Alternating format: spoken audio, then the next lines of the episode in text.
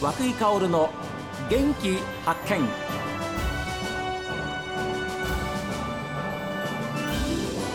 おはようございます和久井薫です和久井薫の元気発見一日の始まりは私が発見した北海道の元気な人と出会っていただきますさあ今年の農業の話題はですね真っ狩り村からスタートしようということでしてえー大きな夢を持ちそして野菜作りに励んでいらっしゃいます金丸農園の金丸正樹さんにお話を伺いますおはようございますおはようございます。どうぞよろしくくお願いしまよろす、しくお願いします。えースタジオに来ていただきました、えー遠藤お運びありがとうござい ます今真っ赤り村は雪はどうですか雪はもう積雪は1メーター超えたかなっていうところ超で。えましたはい。それは例年と比べてどうですまあ例年通りではあるんですけど、ええあのー晴れたりドカッと降ったりするので、えー最近はちょっとまあお正月あたりでドカドカっと降られたので、あーはい 大変です。でもあのいつもこうえ道南の方に行ったりですね、えーまああの羊蹄山麓あたりにこうちょっとこうドライブに行ったりするんですけれども真っ赤り村はいいとこですよね本当に、とこですね。いいとこだと思ってます。自負します。はいです。よね、はいこの時期というのは割とあれですかじ自由な時間ですかそうですね。畑作業はないので、ええまあ正直。まあ暇でもないんですけど暇でもないえーまあ、ゆったりゆったりと いろいろと次の年の作戦を練ってる時期です。そうはい、除雪もありますもんね除雪も請け負って ます。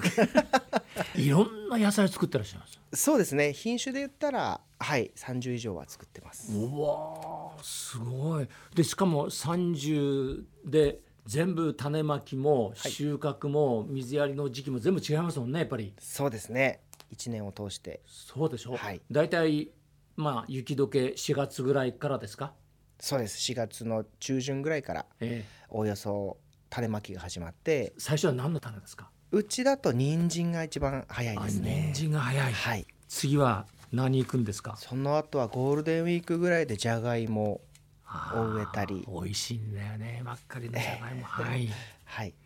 であとは5月の後半ぐらいになってくると、まあ、豆関係が噂ったり、まあ、スイートコーンが噂ったうりわですねーアスパラもありますなアスパラもありますもう5月の中下旬から収穫が入ってくるのであそうか種まきをしながら収穫早いものはもう収穫もしなが らそうなんです、また時期が来たらその違う野菜の種をまいてはい収穫しながらって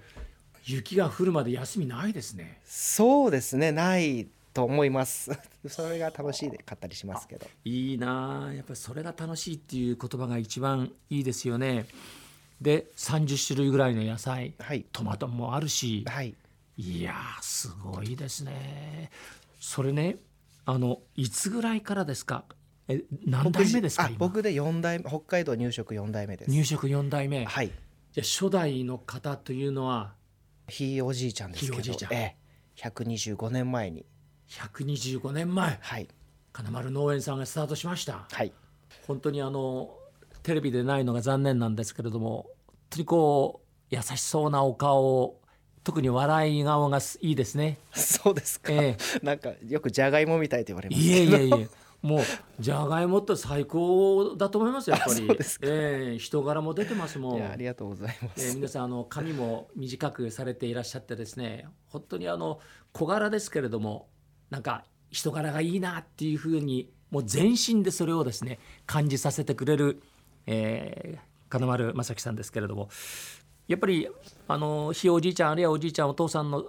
後ろ姿を見ててやっぱり農家継ぐぞっていうふうにはずっと思ってらっしゃった。そうですね僕自身はもう高校野球、うん、まあ、ずっと野球人だったんですけど高校あの野球はいどこの高校ですかあ僕は虻田っていうところのあ虻田高校高校だったんですけどはいあれ全土大会なんかに出てきたことありますでしょあそうですね全土、はい後輩行きました後輩がね、 はいあ後輩の皆さんたちが、はいはいえで高校まではじゃあ野球やってました野球やっててまあ一応野球人ですから、ええあのプロ野球選手になりたいななんて思ってはいたんですけどいた、はいえその時の寮生活でえうん、あの農家っていいなって気づくことがあったんです出来事があって、まあ、何気なく寮生活してた時に、まあ、うちの親がうんそのなんて言うんだろうアスパラだったりじゃがいもだったりを、はいあのし寮に持ってきてくれたんですよ。あー今年取れたもんだよ野球部の寮にそうです あらその時に寮母さんがあのすごく美味しいねって言ってくれてええ僕それがまあ当たり前に育ってたんではいそんな違うもんかなと思ったんですけど、ええまあ、野球部の仲間もすまあまあ喜んでくれてはいなんか自分の父親母親のやってるまあ農業って、まあ、それまでは何も感じたことなかったんですけど、なんか素敵だなって人を笑顔にできるなって思ってうわあ最高の言葉です ねそこからですね農業にをやってみたいっていう興味が出たのはあ今おいくつですか僕今年で38になる年うわですあやっぱり30代ねわだから北海道はねこういう若い方が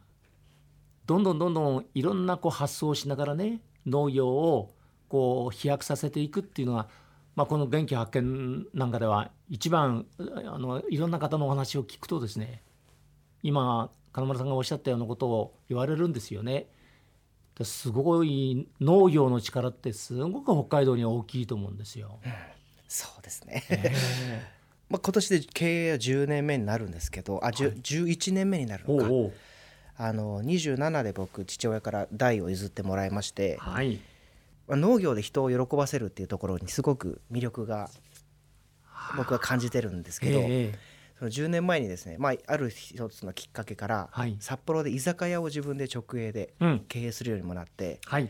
そちらもまあおかげさまで今年11 1周年になるんですけどもうもう11周年になりますなりますすはい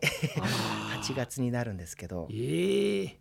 えールンゴカーニバルあそうですそうです、はい、私行きましたもんあ本当ですか ありがとうございます北口のね、はい札幌駅北口はい歩いてすぐのところにはい立派なお店がありましたありがとうございますいやほんでスタッフとちょっと行ったんですけれどもはい本当に素晴らしい最高の野菜が出てきましたあ本当ですかうんありがとうございますいや本当ですよいやでそれを11年になんで今年ねそうですはい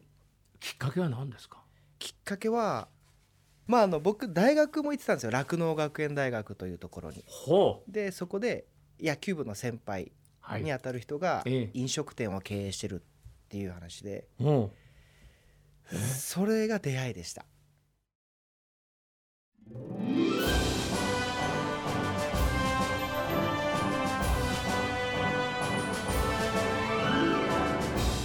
ね、作った野菜をですね美味しいというふうに言ってもらえるのが、えー何よりも嬉しいんですっていうふうなことですけれども、えー地元の食材でですよもう果敢に挑戦されている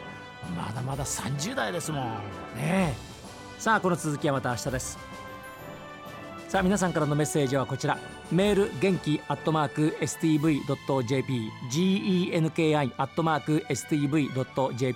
ァックスは0112027290おはがきの方は郵便番号 060-8705STB ラジオ和久井薫の元気発見までですこの後は北海道ライブ朝ウィーンです今日も一日健やかにお過ごしください